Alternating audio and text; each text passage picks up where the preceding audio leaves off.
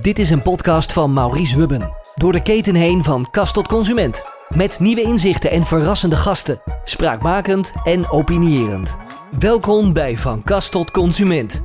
Met vandaag Henk de Jong. Henk de Jong van de Jong Verpakking, waar we vandaag zijn. Een mooi bedrijf in de Lier. We zijn hier ehm, met Henk in gesprek over eh, het bedrijf wat ooit startte. Ik meen 25 jaar geleden ergens in eh, Barendrecht, maar toch ook weer niet. Gaan we het over hebben. Verpakkingen, dozen, circulariteit, duurzaamheid. Henk heeft dit bedrijf eh, gestart en we gaan met Henk praten de komende half uur aan drie kwartier. Ehm, ja, hoe het is begonnen, wat er allemaal is gebeurd en wat het vandaag de dag voorstelt. Henk, dank voor je gastvrijheid. Wie is Henk de Jong? Bij welk bedrijf ben ik? Uh, goedemiddag uh, Maurice, je bent bij de Jong Verpakking. hartelijk welkom en we gaan kijken of, dan we, nou, of ik een beetje uit de uit de doeken kan doen hoe we ooit ontstaan zijn en wat er nu van uh, gekomen is. En of je het nog steeds leuk vindt? En of dat we het nog steeds leuk vinden. Nou, dat kan ik van tevoren wel zeggen. Dat vind ik nog steeds leuk. Goed zo. Dat, zo ziet het er ook wel uit, ja. ja. Uh, dus ja, we, laten we maar eens kijken wat ik voor jullie kan betekenen. Zullen we eens beginnen bij ehm, toch wel even wat het nu is. En dat we daarna teruggaan naar hoe het allemaal begonnen is. Wat is de omvang van het bedrijf vandaag? Hoeveel mensen, hoeveel dozen doe je? Hoeveel vrachtwagens heb je rijden? Hoeveel ja, nou, bouwen? Waar dat, zitten we? Dat moet je eigenlijk een beetje opsplitsen. We hebben meerdere bedrijven. Uh, we zitten in, in Nederland, uh, Engeland en Duitsland. Uh, het grootste gedeelte zit wel in, in, in Nederland. Een klein beetje in, in, in vrachtauto's en oppervlaktes te praten. We hebben ongeveer totaal 250.000 vierkante meter gebouw. We maken ongeveer met de totale groep een miljard dozen. We hebben circa 1000 man aan het werk. En waarvan er een uh, 700 in uh, Nederland werken en een goede 300 in het buitenland. Dus dat is even in een grote omvang een klein beetje wat we, wat we allemaal doen. We zitten hier op het hoofdkantoor in De Lier. En wat heb je hier in De Lier? En er is volgens mij ook nog een nieuwe hal in aanbouw. Zijn die meters al meegeteld of uh, mm, vielen die nog te buiten? Nee, die meters zijn er nog niet bijgeteld. We hebben hier op De Lier een kleine 100.000 vierkante meter gebouwen. Uh, hier produceren we ook karton. Dus we kopen grote rollen papier. Uh, die gaan de machines in. Daar wordt golfkarton van gemaakt. Daar, daar, worden we grote platen van gemaakt. Van die platen gaan we weer bedrukken en stanzen. En uiteindelijk komt daar, uh, komen daar allerlei soorten verpakkingen uit. Lever je veelal platte dozen of ook al opgezette dozen aan je klanten? Uh, beide. Uh, je moet eigenlijk een beetje opsplitsen in groente- en fruitdozen. Dat zijn dus echt de, op, de opzetdozen, uh, à tomatendozen, paprikadozen. Nou, daar gaat ongeveer 60, 70 procent van plat, zoals wij noemen plano, naar de klanten toe. de, de, tuin, de tuinbouwbedrijven worden steeds groter. Dus de grotere tuinders hebben allemaal zelf uh, opzetmachines. Daarnaast hebben we hier zelf op de Lier ook nog een, een, een opzetstation. We hebben meerdere opzetstations trouwens in, uh, in Nederland in, in, in België. Uh, in Duitsland en Engeland. Dus allemaal opzetstations. En een opzetstation is een uh, bedrijf of een plek waar je de dozen voor de klant in elkaar zet. Ja. Klopt dat? Ja, ja. Daar, ja. Dus die, daar rijden we eerst de planen naartoe. Daar lijmen we de dozen in elkaar. Plano zijn hele platte dozen die nog helemaal zo vanaf een machine afkomen die nog in elkaar gezet moeten worden. Ja, Plano zijn helemaal plat. Plat, ja. ja makkelijk te vervoeren. Kan je er veel meer van vervoeren dan opgezette dozen. Precies. Hè, dus even, even ruwweg te gaan, zeg maar een, een 30.000 plano's in een auto en uh, opgezette een 3 tot 4.000. Dus ja. dat, is, uh, dat is bijna 1 op 10 aan transportkosten. dat scheelt nogal. Dat scheelt veel. Ja. Ja. Ja, ja, um, zullen we eens even teruggaan naar uh, 25 jaar geleden? Ja. Want daar hadden we het net even over. Het bedrijf bestaat 25 jaar, maar uh, daar hadden we het dan ook al over. Er schijnt iets te zijn met een virusje en uh, het kan nu even niet het feest. Bovendien was je 40 jaar getrouwd, hoorde ik net. En uh, 65 geworden. Ook nog allemaal. Alle drie aanleidingen ja. maken toch allemaal dat het feest nu even niet doorgaat door corona. Maar dat komt vast nog hartstikke goed. Zeker. Wat het vat zit, verzuurt niet, zeggen ze altijd. Maar... En zeker zo'n feest niet. Dus nee. dat, dat, gaan we wel doen. Ik denk het 25 jaar bestaan zal, zullen we nu wel uit, uitstellen tot, uh, laten we zeggen, een beetje loop 22. Omdat we nu met een nieuwbouw opgestart zijn. Dan kunnen we dat misschien mooi uh, combineren. Maar uh, inderdaad, we zijn ooit 25 jaar terug met deze business begonnen. Schets de tijd is. Hoe zag dat eruit? Waar was dat? Niet in Barendrecht, maar in Numansdorp? Nee, nee, niet in Barendrecht. Misschien eventjes, ja, dan maar helemaal van het begin af de, de levensloop.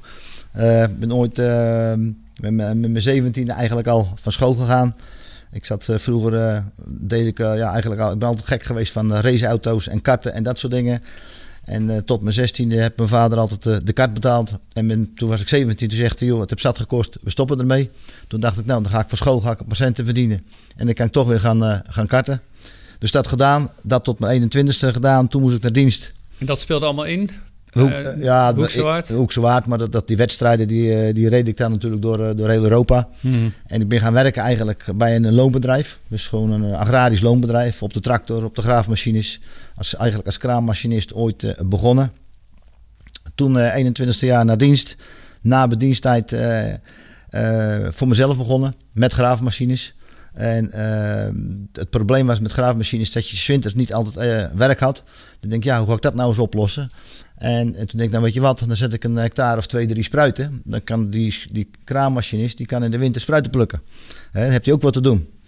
Maar het grote probleem was, die man zegt, ik ben kraammachinist en geen spruitenplukker. Gek hè? ja, dus eh, dat vond hij nog wel een zwaar beroep. Ik denk, nou ja, dan ga ik het zelf maar doen. Nou ja, dat ging natuurlijk eh, toen de tijd, en dan praat je over eh, goh, eh, 40 jaar ruim terug. Ging het allemaal nog met de hand. Hè? Dus je stond krom voorover bo- boven een plantje. Stond je de spruiten van een, van een plant te trekken. Maar ik vond het eigenlijk best wel aardig, aardig werk. En wat gebeurt er dan op zo'n moment natuurlijk het eerste jaar dat je drie hectare spruiten hebt, zijn die dingen net goud waard. Dus dat was best leuk, leuke handel. Dus het jaar erop eh, waren het geen drie hectare, maar waren het er tien. Het jaar erop waren het er geen tien, maar waren het er vijftien. En dus, dat groeide uit eigenlijk tot een groot tuinbouwbedrijf. Graafmachines opgeruimd. En eh, nou, dat, dat, dat lag me wel. Ja, ik zeg altijd, eh, land- en tuinbouw is een roeping. Je moet er voor in de wieg gelegd zijn. Die grond heb je toen gekocht of die had je al? Of die Eerst huurde huren, je? huren, Ja, ja. huren Bij, bij boeren, later grond bijgekocht, zelf gekocht en, en allemaal blijven, blijven huren. Nou, dat bedrijf dat is uiteindelijk eh, uitgegroeid tot een tuinbouwbedrijf van 500, 600 hectare. Dus dan teelden we niet alleen spruiten, maar veel meer andere producten. En dan komen we eigenlijk gelijk bij het verhaal, hoe ben ik ooit in de dozen terechtgekomen? Toen we zeg maar zaten op 300, 400 hectare, werden we eigenlijk te groot om al onze producten op de veiling eh, te brengen. Als wij 's morgens dan, eh, ik zeg maar wat met een trailer bloemkool aankwamen, dan zakte de, de prijs en dat vonden de collega-tuinders niet leuk.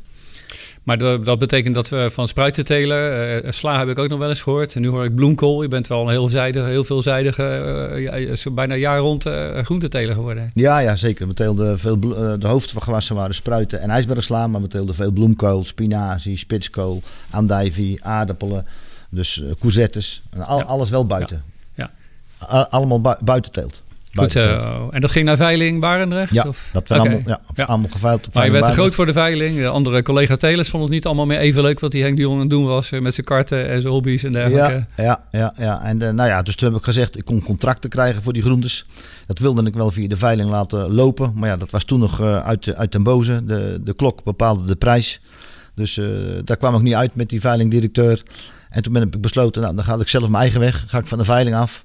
En dan eh, ga ik eh, met contracten teelden voor supermarkten teelden. Ik heb jaren voor EDA. eh, toen Ja. de tijd had je nog een EDA supermarkt. Jaren voor geteeld.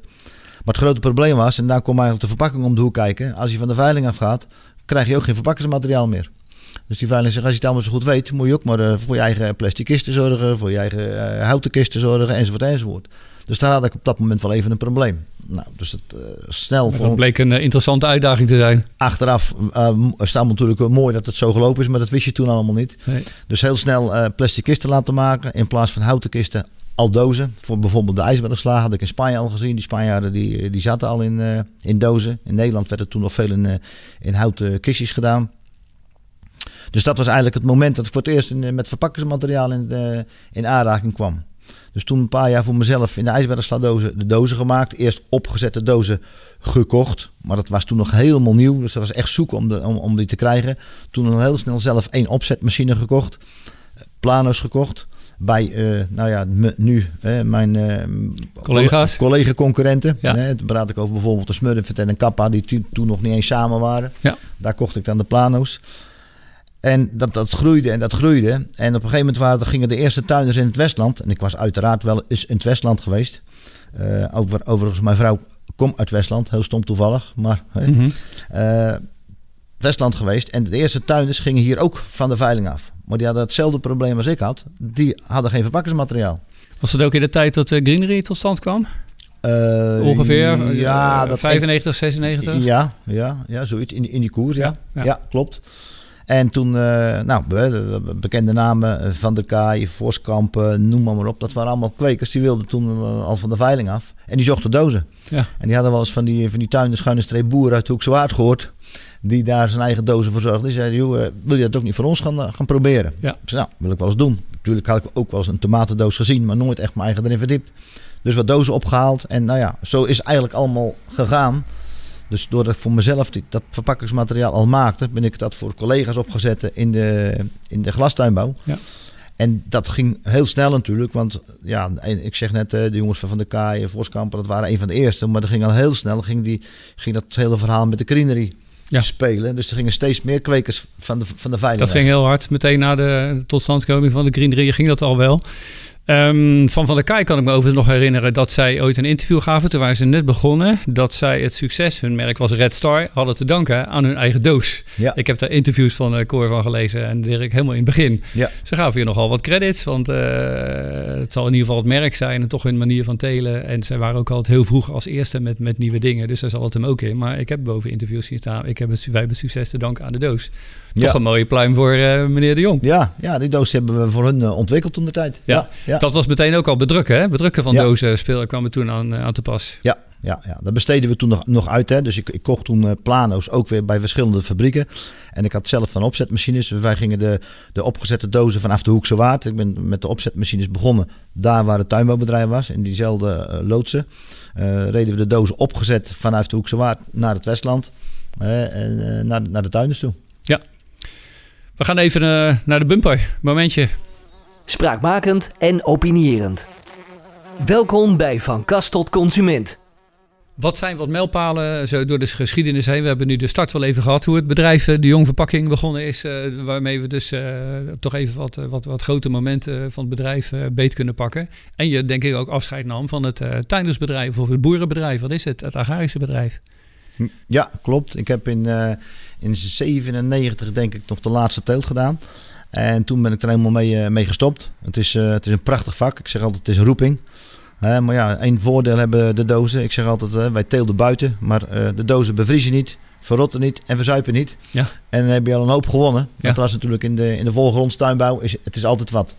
Ja. prachtig mooi gewas. als, je, als je door je gewassen loopt en je ziet dat ze er geweldig mooi bij staan, staan ze er meestal bij de buurman ook mooi bij. En dan krijg je er niks voor.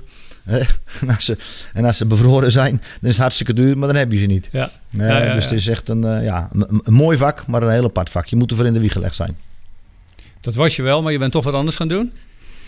Ja, zeker. Dit, dit kwam op, op mijn pad. En uh, de, nogmaals, tuinbouw is een prachtig mooi vak. Het was zeven dagen in de week werken. En, en, en vooral in die tijd was het heel moeilijk om toch een goede boterham in de volgrondsgroente te verdienen. Dus dit kwam op een pad en dat, dat stond nog wel aan. Dat was toch ook de tuinbouw. Je sprak de taal. Je kon makkelijk bij die, uh, bij die kwekers uh, terecht. Je, ah, je snapt de klanten natuurlijk wel. Want je bent jarenlang ook gebruiker van de dozen geweest. Dus je snapt die snelheid, hoe zo'n bedrijf in elkaar zit. En het proces, het belang van de dozen in de keten. Ja, ja. Dus die, uh, dat gaat wel goed, ja. Die, het, het bedrijf van de, het landbouwbedrijf heb je overgedaan aan een compagnon. Maar die beleven je, neem ik aan, dan nog steeds? Uh, ja, maar dat, die is meer in de, in de echte agrarische sector. Dus zit meer in de aardappelen, de suikerbieten, de granen. Dat klinkt niet naar dozen. Dat klinkt niet veel naar dozen. Een klein nee. beetje aardappelen, maar niet, ja. niet veel. Dus die klanten hebben we verloren. Maar er kwamen van anderen voor terug, hè? Er kwamen er gelukkig heel veel voor terug. Ja. ja. Dus ja. wat zijn de volgende stappen zo geweest na 1997? Uh, nou, dus meer gegroeid, hè, meer opzetdozen. En vooral in, vooral in deze streek natuurlijk gingen er veel tuinders uh, weg. En waar stond het bedrijf toen? Toen nog op Westmaas. Westmaas. Westmaas. Ja. Het, op het tuinbouwbedrijf waar we begonnen zijn, reden we met drie, op een gegeven moment met drie vrachtwagens eigenlijk uh, heel de dag uh, vanuit de Hoekse Waard naar het Westland. Nou, en een van die drie chauffeurs was ik zelf. Dus ik was zelf op de vrachtauto. En uh, dat groeide, groeide, totdat we in 98, ja, 98 zijn we naar het Westland gegaan. Want dat transport werd eigenlijk veel te gek. Dus zijn we het Westland begonnen. Eerst nog in een, in, in, in een kas met een betonvloer erin. Maar dat was maar twee jaar en dan, dan moesten we eruit vanwege de vergunningen. Want ja, die kas was uh, ergens anders voor bestemd, niet om doosjes te maken. Nee. Toen zijn we hier op het, in, in Westerlee eigenlijk terechtgekomen. Want toen ging ook hier de Greenery ging sta, stapje voor stapje uh, gebouwen inleveren. Ja. En toen hebben we eigenlijk uh, voor het eerst een 10.000 vierkante meter van de Greenery kunnen kopen. En zodoende zijn we hier eigenlijk op het veilingtrein uh, Westerlee terechtgekomen. Westmaas heb je aangehouden, nog heel lang misschien? Ja, de, in diezelfde loodsen. Die loodsen hebben ook een hele story meegemaakt. Uh, ooit begonnen als tuinbouw. Uh, daarna als dozenopzetstation. En nu staan diezelfde loodsen staan vol met, met raceauto's. Oh. Dus dat is weer een heel ander gebeuren. Ja, ja, ja, die hobby. Misschien als we nog even tijd over hebben, komen, dan komen we daar nog even kort op terug. Um, je, bent, je hebt ook internationale stappen gemaakt. Ik hoorde iets over in Engeland en in Frankrijk. En was Nederland te klein? Was het Westland te klein? nou, we zijn na een jaar of even kijken, dat is geweest 2000, 2006, 2007. Zijn we eigenlijk wat breder in de verpakkingen gegaan. Dus niet alleen uh, tuinbouw, zijn we ook meer voor industriematige verpakkingen gaan maken. Wel Ja. veel voet, maar Ja. bijvoorbeeld voor vlees, eh, veel bloemen en planten. Eh, dat is ook wel agrarisch natuurlijk, maar eh, friet. Eh, maar ook bijvoorbeeld maken we tegenwoordig dozen voor Zara, bol.com, eh, noem allemaal maar op. Allemaal Eigenlijk wel golf, risicospreiding. allemaal golfkarton, dat Ja, wel. Maar ja. in verschillende markten. Verschillende markten. allemaal hetzelfde machine, hetzelfde principe, hetzelfde bedrukkingstechniek, maar verschillende markten. Ja, ja, ja. Bol.com, die kennen we ook wel. Ja, ja. Lees je nergens, wat een bedrijf. Ja, Je hebt ja. het ook heel druk nu. ja, zeker. Nou ja, dat, eh, in de coronatijd, je ziet het natuurlijk. De ene klant heeft bij wijze van spreken bijna niks te doen. Ja. En de andere klant heeft het dubbel zo druk. Maar wat bedoel je, wat doen jullie bijvoorbeeld in Engeland? In Engeland hebben we drie verschillende locaties. Twee locaties zijn eigenlijk echt opzetstations. Zoals hier in het Westland voor de tuinbouw. Dus waar we opzetmachines hebben. Ja, echt een kopie van eh, zoals je hier in Westerlee bent begonnen. Ja. Maar dan hier produceren, daar opzetten. Ja. En leveren aan eh, de tuinbouw. Ja, klopt. Ten, teneteurs eh, onder andere. Bijvoorbeeld. Ja. En, en, ve- en veel aan, aan bedrijven die groenten importeren. Die, die dan weer om moeten pakken voor de, voor de bekende supermarkten daar. Ja. En dan hebben we nog een bedrijf dat produceert ook echt karton. En Frankrijk? Frankrijk zitten we niet. We zitten wel in Duitsland. Ah, ja. Daar zitten we bij Heidelberg, bij Mannheim in de buurt. Daar hebben we ook een, eh, een familiebedrijf overgenomen, ook het golfkarton. En daar hebben we onder andere de klanten als een eh, Mercedes, John Deere, Audi. Dus veel auto-industrie en andere type verpakkingen. Bemoei je daar zelf ook heel veel mee? Of zitten daar eigen mensen die vooral eh, daar in die taal en in die manier van zaken doen eh, beter de weg weten? Of kom je er zelf ook veel? Ik kom er zelf wel, nu met de coronatijd natuurlijk te weinig. Maar er zit allemaal, dat was een familiebedrijf en de, de familie zelf zit nog op het bedrijf. Nu is eh, het bedrukken van dozen en het produceren van dozen echt iets heel anders als eh teler zijn. Dat is eh, uit mijn eigen verge- ver- verleden ken ik het wel. Druktechniek, dat is echt iets heel technisch. Machines, onderhoud, gedoe, platen maken, controle, proeffases, et cetera. Had Henk altijd al een beetje finesse, een beetje feeling met techniek?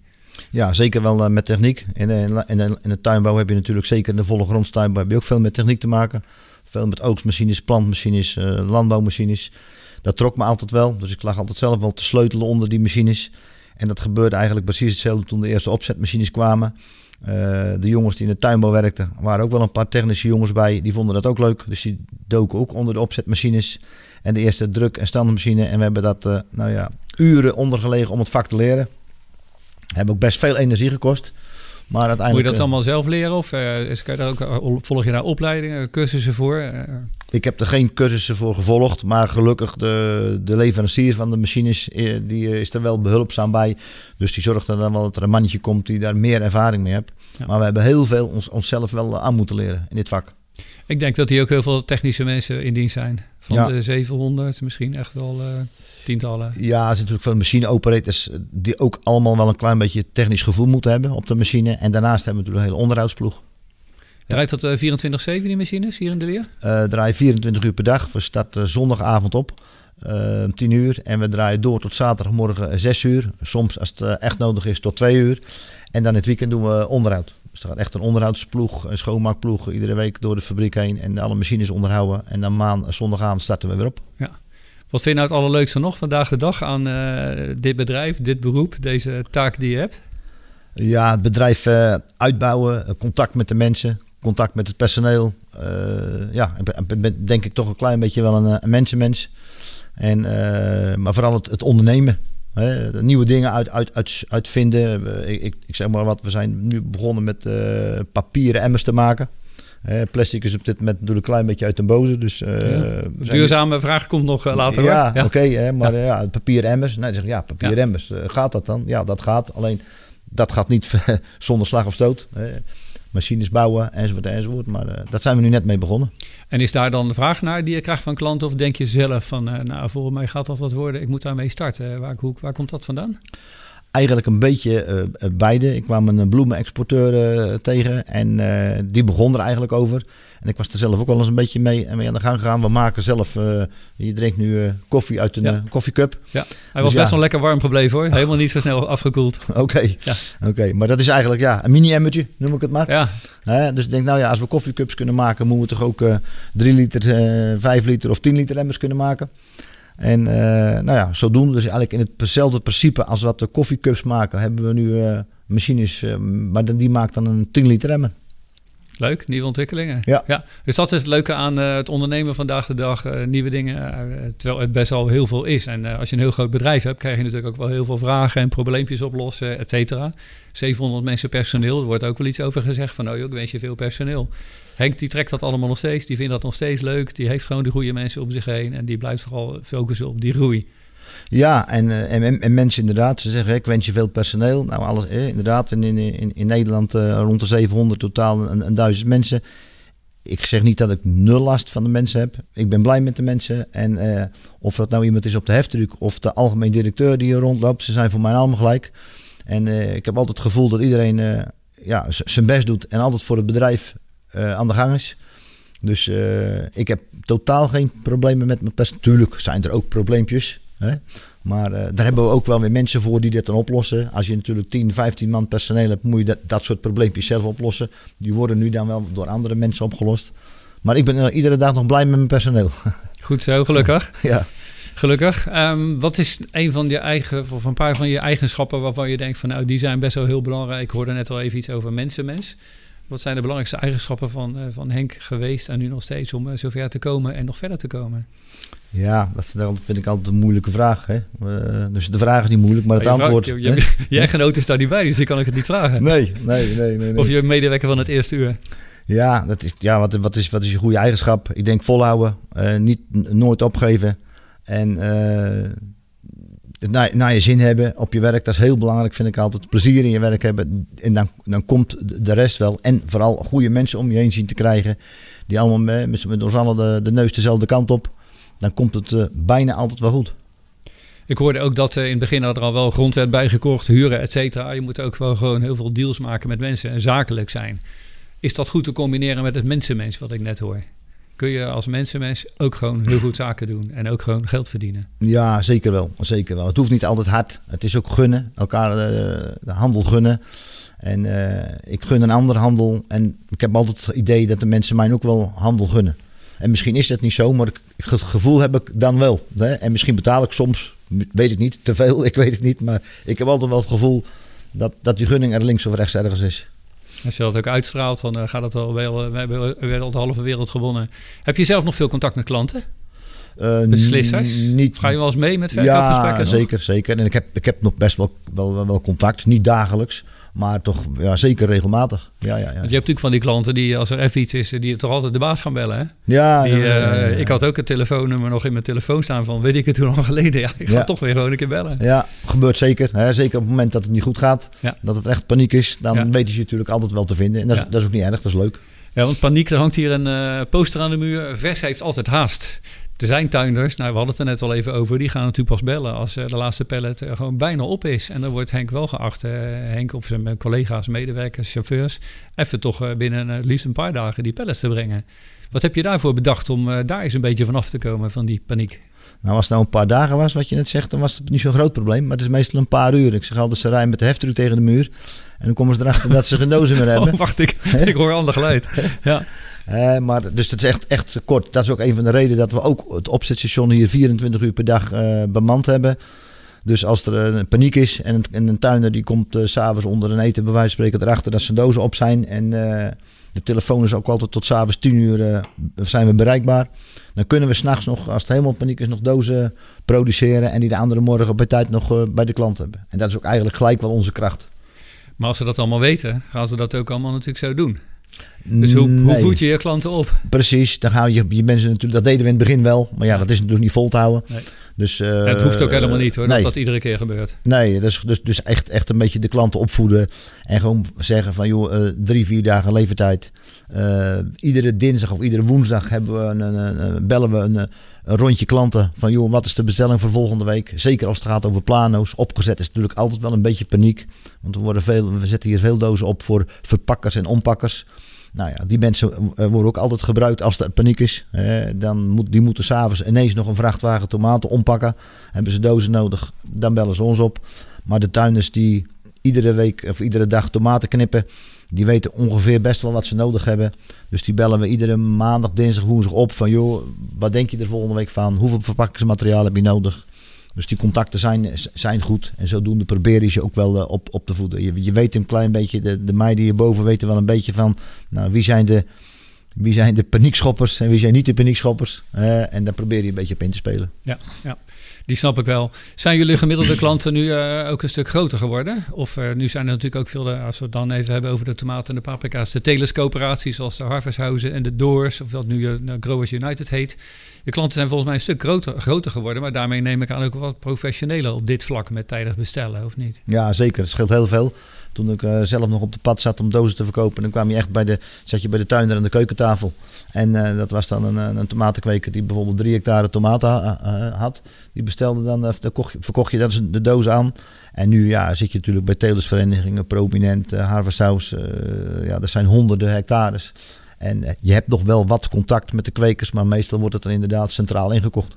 Daar hebben ze gewoon mensen voor en er wordt, uh, er wordt uh, geld verdiend. Ik heb overigens ooit wel eens gehoord, al zo al een paar jaar geleden, dat uh, die telersverenigingen natuurlijk die doos ook weer mee verkopen aan hun aan klanten. En ook nog aan de dozen wat verdienen uiteindelijk. Er zit ook nog weer een marge op van een paar cent. Dat had ik helemaal nooit gedacht. Maar zo zitten er in die keten ook nog wel wat kleine kosten die toch ook als, uh, met een omzet als een, uh, met een marge als een winst worden gezien. Dat vond ik wel mooi, dat uh, ook nog aan de doos wat verdiend wordt. Ja, ja, ja dat klopt. En, en, en, dat mag ook. Dat moeten ze zeker proberen. Hè. Om, onze grootste concurrent is natuurlijk plastic kratten. Ja.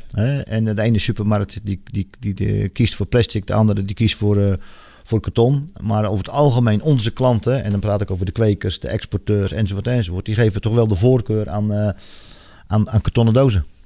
Zullen we dan gelijk de duurzaamheidsvraag maar eens even erin gooien? Maar dan doen we eerst even een bumper en dan komen we daarop terug. Prima.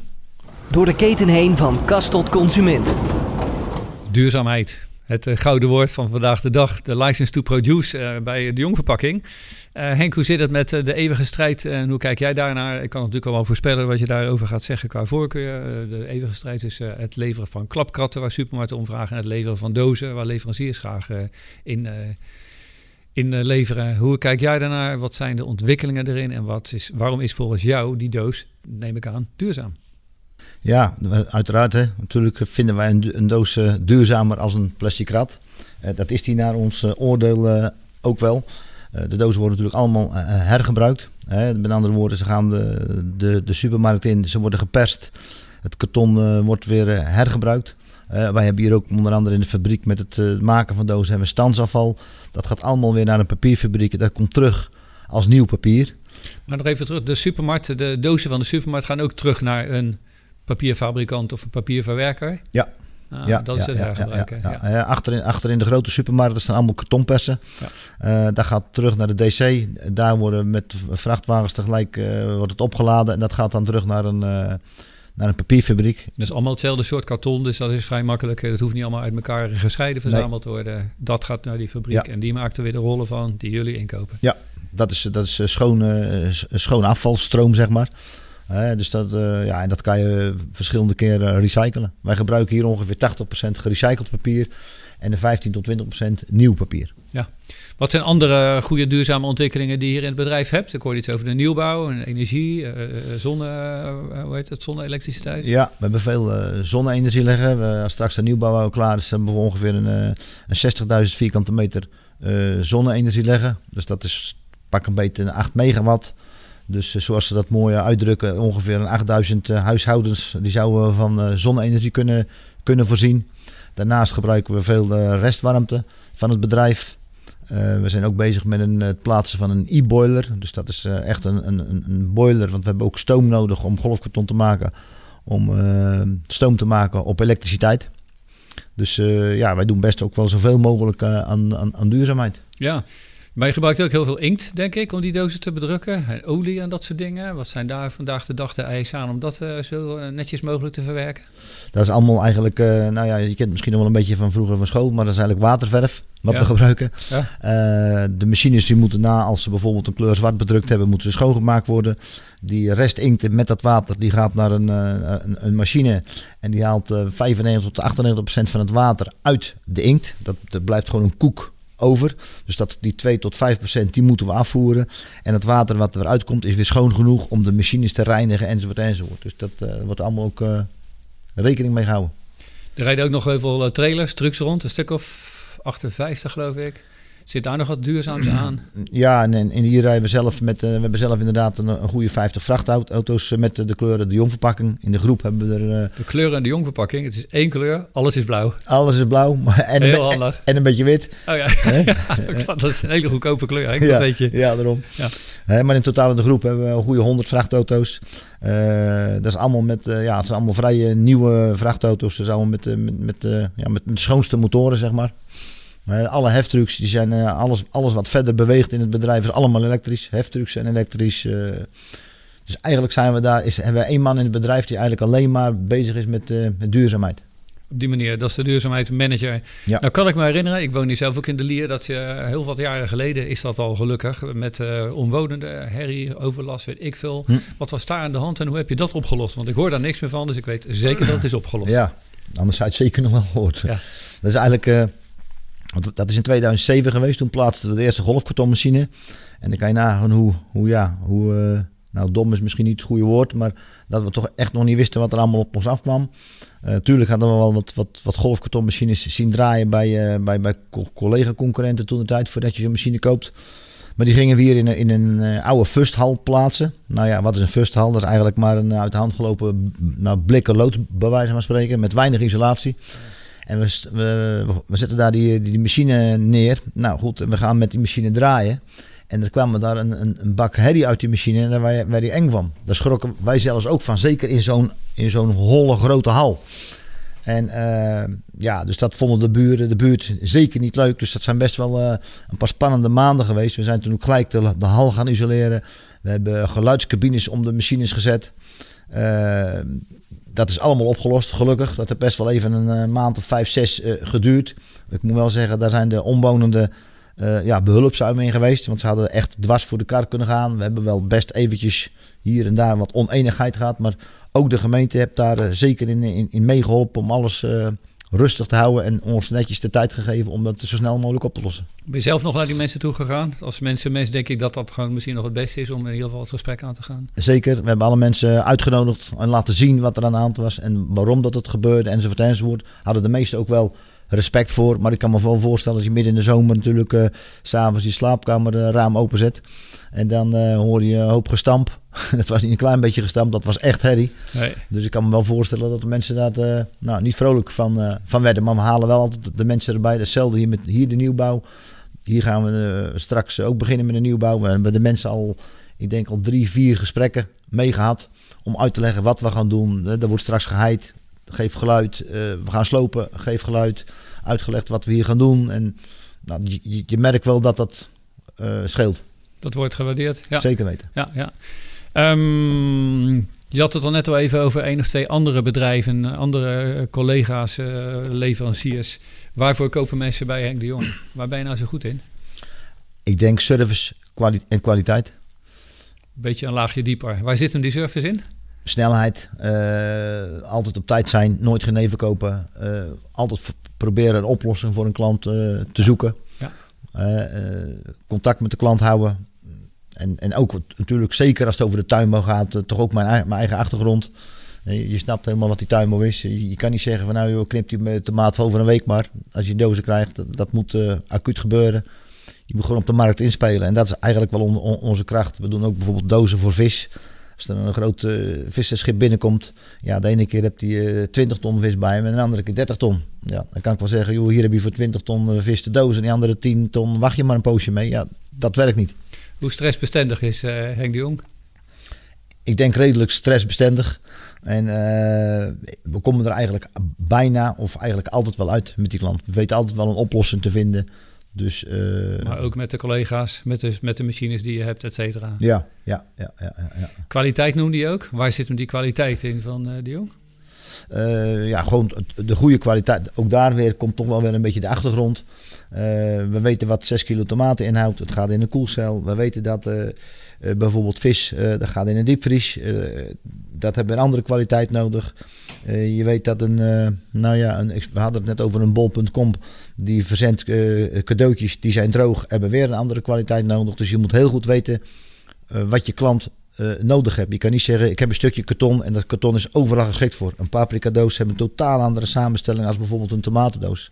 Die zijn niet, kwalitatief niet met elkaar te vergelijken. Doen jullie ook die eh, hele dikke bananendozen? Of is dat een hele andere eh, soort karton? Nee, die zouden we wel kunnen maken. Maar ja, er groeien hier geen bananen, dus we maken geen bananendozen. Misschien zeg maar dat gewoon een domme vraag is, Henk. Maar Nee, dat zijn wel die superstevige dozen die je altijd op de markt ziet. En eh, die je overal plekken ziet bij verhuizingen, et cetera. En op de markt eh, is wel dat merk altijd zichtbaar dat ik wel denk... nou, ik zou best wel verhuisdozen willen maken. Want die zie je heel veel op markten. En dat is toch zichtbaarheid van jouw merk. Ja, Wat ja. dan naar zo'n merk als eh, Chiquita gaat of die andere jongens. Ja, ja, ja, maar we maken wel heel, st- heel sterk karton. Er staat hier, in de hoek staan er toevallig een paar aardappeldozen. Daar gaat 300, eh, 400 kilo aardappels in. Eh, dus dat zijn best eh, ja, zwaar, zwaar karton maken we uiteraard ook. Ja. Ehm, dat uitbreiden in de gebeurt met de hal. Wat gaat er verder? Waarom heb je nog ruimte nodig? Gaat de groei zo hard? Overigens geloof ik met corona, et cetera, daar heb je allemaal geen last van. Eh, de supermarkten gaan door, de telers gaan leveren. De groente- en fruitconsumptie stijgt zelf iets, een 4% heb ik gehoord. Bol.com draait als een gek, dus jouw klanten gaan allemaal goed. Vanwaar die eh, toch eh, natuurlijk eh, die uitbreiding? Nou, de huidige fabriek zit echt stampvol. Hè? Dus ja, eigenlijk gewoon puur misschien een, een probleem van Weelde, maar het loopt goed. De klanten blijven vragen, er komen nieuwe klanten bij. En de huidige fabrieken zitten overvol. Dus ja, willen, hè? Dat, dat zal toch een beetje de natuur zijn. Of misschien een beetje de natuur van het beestje, maar hoe zeggen ze dat? Stilstand is achteruitgang. In Dus, 25 jaar. ja. Die hal eh, waar je dan gaat bouwen, daar stond hiervoor ook een andere hal of zo. Wat, is, eh, wat, is dat, wat was dat voor eh, grond, voor ruimte? was een oude fusloos nog van de veiling. Die, eh, die gebruikten we al, al, hebben we al jaren gebruikt eigenlijk voor opslag. Maar wat oudere hallen. Die zijn inmiddels gesloopt. En daar gaan we dan een, een 80.000 vierkante meter vloeroppervlak voor het ter- terugbouwen. Ben je intussen niet ongeveer net zo groot als dat heel de veiling Westerlee was? Of ben je al groter? In eh, vierkante meters. Ik denk ongeveer ja, net zo groot denk ik wel. Dat, eh, er zitten natuurlijk nog wel wat meer bedrijven hier op het terrein. Ja. Maar wij hebben wel wat grotere hallen gebouwd. Dus ik denk qua vierkante meters inderdaad net zo groot. ja, Ja. de veiling zelf. Want er zitten Ja. er zeker meer bedrijven hier. Maar de Ja. veiling zat inderdaad vooral hier waar, waar wij nu zitten. Ja. Voor mij zitten we niet zo ver van de voormalige kantine van eh Veiling Westerlee. Nee, ik denk eh 50 meter. Als je terug, terugkijkt, wat zijn nou een aantal momenten geweest in de ontwikkeling van de jongverpakking dat je denkt van zo jongens, dat ging maar, dat ging maar, eh, dat was net echt een goede zet geweest. Of daar heb ik mazzel gehad. Of daar heeft een klant zich aan gediend, die heeft een hele nieuwe markt geopend. Dat waren nou van die omslagmomenten dat je dacht van zo jongens, als ik terugkijk, dat heb ik toch wel goed gedaan. Ik zag hem niet aankomen, maar is wel heel goed geweest. Ja, niet, niet, niet aankomen wat, wat goed geweest is. We hebben ooit begonnen met natuurlijk de plano's elders te kopen en opzetten. Nou, dat, dat was op zich eh, al, een goede zet. Toen zijn we begonnen met het zelf plano's gaan maken. Dus zelf bedrukken en stansen. Maar kochten we platen karton. En iedere, iedere keer als we zo'n move deden... dan hoorden we wel in de markt van de, van de collega-concurrenten... van nou, nou is die onverpakking wat gebeurd. Want die denken dat ze alles zelf kunnen. Dat is, dat is zo ingewikkeld en dat is zo moeilijk. Daar hoor je over twee jaar niet meer van. Nou, toen gingen we zelf golfkarton maken. En toen gingen de geruchten helemaal door eh, Noord-Europa. Van die tuiner die denkt maar dat hij alles weet en kan. Maar ook dat is eh, gelukt. Maar dat waren wel hele mooie stappen. Ja. Hè, om van, van eerst zeg maar, een plan te kopen. En later helemaal die doos ja, zelf eh, vanaf het begin zeg maar, te kunnen produceren. Heb jij lef? Ja, ja. Wat is lef? Eh, gewoon doen. Gewoon Durf, doen. durven doen. Ja, durven doen. Ja, Zit dat ook een beetje in dat karten? Eh, misschien. misschien. Ook wel de snelheid? Ja. Kun je iets zeggen eh, in een paar woorden over de cultuur van dit bedrijf? Door het gesprek heen eh, kun je dat best wel een beetje invullen hoor. Maar eh, wat zijn de woorden? Hebben jullie kernwaarden bij dit bedrijf? Wat zijn de woorden die het beste bij dit bedrijf passen? Ja, dan in ieder geval, we doen het met z'n ons allen. Dat vind ik het belangrijkste.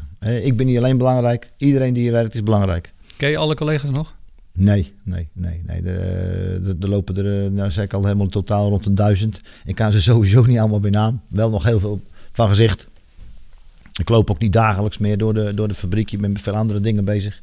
Eh, maar eh, op zaterdag wil ik hier nog wel eens op gemak een rondje lopen. En dan kom je natuurlijk veel collega's tegen. Dan heb je allemaal wat meer tijd. Waar woon je zelf? Nog steeds in de Hoekse Waard. Ah, Oké, dus op zaterdag eh, toch weer even naar het westen. Ja, Naar ja. naar Westerlee. Ja, Ja. ja, ja. half uurtje rijden ongeveer, dus goed te doen.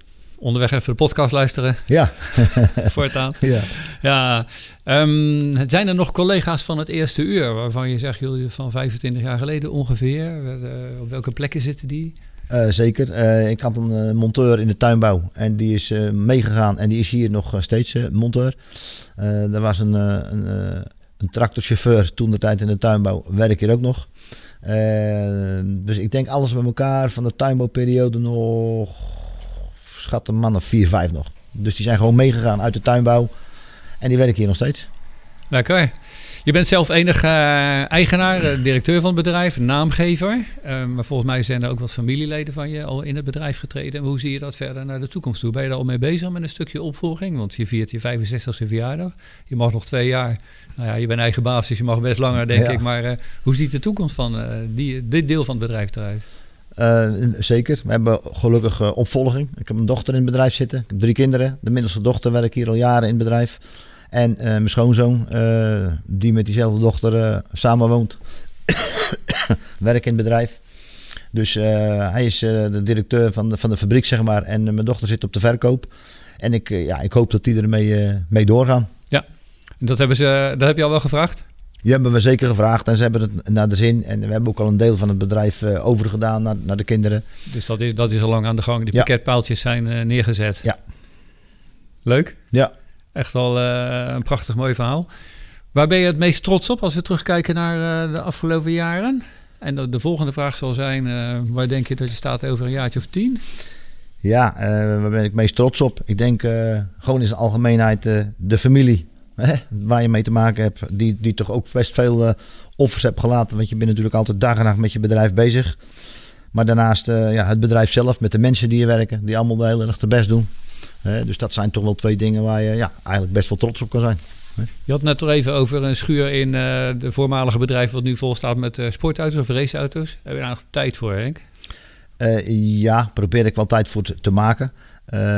Dat is eigenlijk ook een beetje, ja, misschien hetzelfde als werk. Een beetje uit de hand gelopen hobby. we hadden het net al even over ooit begonnen met karten. Toen ik voor mezelf begon, ben ik daarna 25 jaar nooit meer op een circuit geweest. Totdat mijn, uh, ik heb drie kinderen en de zoon ervan twee meiden en een jongen. En de, jongste is, is, een jongen. En die was zeven jaar. En die zegt, joh pa, vroeger heb je volgens mij wel eens gereest. Dat zie ik ook wel zitten. Dus nou ja, toen ging het bloed toch weer kruipen waar het niet kruipen gaan, gaan kan. En een kartje voor hem gekocht. Ik zelf weer een kart gekocht. Toen was ik inmiddels 45. En we gingen weer door heel Noord-Europa wedstrijden doen. In de weekenden? In de weekenden. En dat ging eigenlijk best goed. Tot het een jaar of 13, 14 was. En toen was er een, uh, iemand met raceauto's, een, een, een team-eigenaar. Die zei, joh, je moet je zoon eens in een raceauto zetten. Want ik denk dat het, dat, dat wel past. Nou, dat gedaan. En dat ging eigenlijk ook goed. En voordat ik er erg in had, was ik eigenaar van dat racingteam. En, uh, het is je overkomen, een soort van. Ja, en ja, natuurlijk, je, je bent gek van die sport. Hè, dus dat was toen eigenlijk nog een lage klasse. En mijn zoon ging eigenlijk ieder jaar of iedere twee jaar een klas hoger en nog een klas hoger en nog een klas hoger. Maar wat deden we? We hielden een team en we kochten er een team bij. Zodoende rijden we nu met, uh, ik denk inmiddels uh, 18 of 20 formuleauto's door heel de wereld heen. Het is gewoon een bedrijf geworden. Er werken 60 man. Er zit een bedrijfsleider op. En uh, we, we, hebben Formule 4, Formule 3, Formule 2, tourwagens, rallyauto's. Dus we, ja, het is echt een compleet bedrijf geworden. Waar ingenieurs... Wat is, je, wat is je rol daarbij?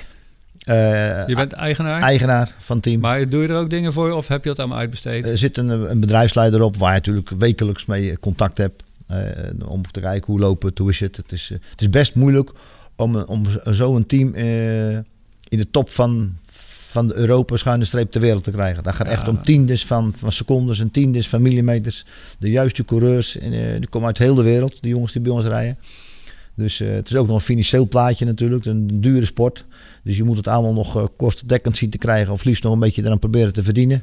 Dat, dat, dat, doe je met een bedrijf, ja. Dat gebeurt, die inkomsten zijn door sponsoring van andere bedrijven? Die, die zijn onder andere door, door sponsoring, maar wij leiden bijvoorbeeld ook uh, coureurs op voor, uh, voor Red Bull. Oh ja. uh, we hebben niet alleen Max Verstappen, daaronder zitten ook jongens, die moeten opgeleid worden. dan heb Red Bull junior rijders en die brengen ze bij ons onder. En Red Bull betaalt dan daarvoor de rekening. Dat doen we voor twee Formule 1 teams, dat is Red Bull en het Formule 1 team van Renault. Met Renault werken we ook veel samen. Dus dat is onder andere een in komstenbron. En daarnaast zijn er veel uh, coureurs uh, die wel sponsors hebben of mogelijkerwijs een rijke pa hebben of een rijke tante hebben. Het zal eigenlijk, uh, mijn gek gezegd, een worst zijn als ze de rekening maar betalen. Dat je dat naast dit hele bedrijf nog kan doen, wil doen, leuk vindt, tijd voor hebt. Onvoorstelbaar. Ja, is ook een druk leven. Ja. ja maar wel ja. mooi om te doen. Heel mooi om te doen. Tof tijd voor deze podcast vandaag. We gaan een beetje afsluiten. Um, heb je nog een uh, hartekreet of een uh, de, opmerking, advies of wat dan ook aan de luisteraars van deze podcast van Kast tot Consument van Maurice Webben? Ja, eh, ik, ik zag je vraag staan en ik denk, ja, dat is eh, best een, eh, een, een mooie vraag. Ik zeg altijd, eh, maak een plan. Maak een plan van je, van je leven, maak een plan van je droom. Hè? En dat geeft een hoop rust. En als dat plan uitkomt, geeft het ook nog een prachtige kick. Ja. Maar denk ergens over na. Maak, schrijf, schrijf een vijf of een tien jaren plan. En je ziet wel waar dat plan terechtkomt. Maar dat geeft wel veel rust. Je gaat naar een doel toe. En Het plan zelf komt heel vaak niet uit, maar het geeft wel richting. En eh, dan kom je in ieder geval eh, in beweging. En eh, je hebt in ieder geval iets in je hoofd en ook rust in je hoofd. Dat is het advies. Ja, maar het geeft het, het- als je een plan maakt, dat is misschien alleen, nou niet alleen bij mij, zeker ook bij veel mensen. Zeven van de tien keer komt het plan ook wel uit. Je gaat een richting op en je gaat er echt ook voor, voor strijden en vechten. En dan, dan komt dat plan bijna altijd wel uit. Mooi, dankjewel. Sowieso dank voor het eh, deelname aan het gesprek, Henk. Ik vond het leuk te horen, ook over de eh, racerij, de, bij, de, de, de bijhobby zou ik maar Ja, zeggen. ja, En eh, wat ook toch een bedrijf is, had ik helemaal zo niet gezien. En eh, ik hoop dat ook mensen gaan luisteren naar deze podcast. Ik wens je heel veel succes met dit bedrijf verder. Nog even een hele korte vraag. Waar sta je over tien jaar? Hoe? Eh, ja, ik heb toevallig net weer een, eh, een tien jaren plan gemaakt. Dus eh, oh, dus je doet ik- zelf ook nog steeds dat plan. Goed ja, zo. uiteraard. Hè? Want na, ja, nadat het, na, na tien jaar komt er weer een nieuwe tien jaar. Hè? Dus ja, we zijn zeker nog van plan verder uit te breiden, het bedrijf. Ik ga er niet te veel op uit te wijden, maar we hebben nog grote plannen. Ondanks onze leeftijd hebben we nog grote plannen. Oké, nou ja, ik was ook aan het afsluiten, maar eh de, de Jong is nog niet klaar. En de opvolging al nog helemaal niet. Dankjewel voor het gesprek. En nog een eh, hele fijne dag verder. Ook voor de luisteraars van de podcast. Oké, prima. Succes. Dankjewel. Dit is een podcast van Maurice Wubben.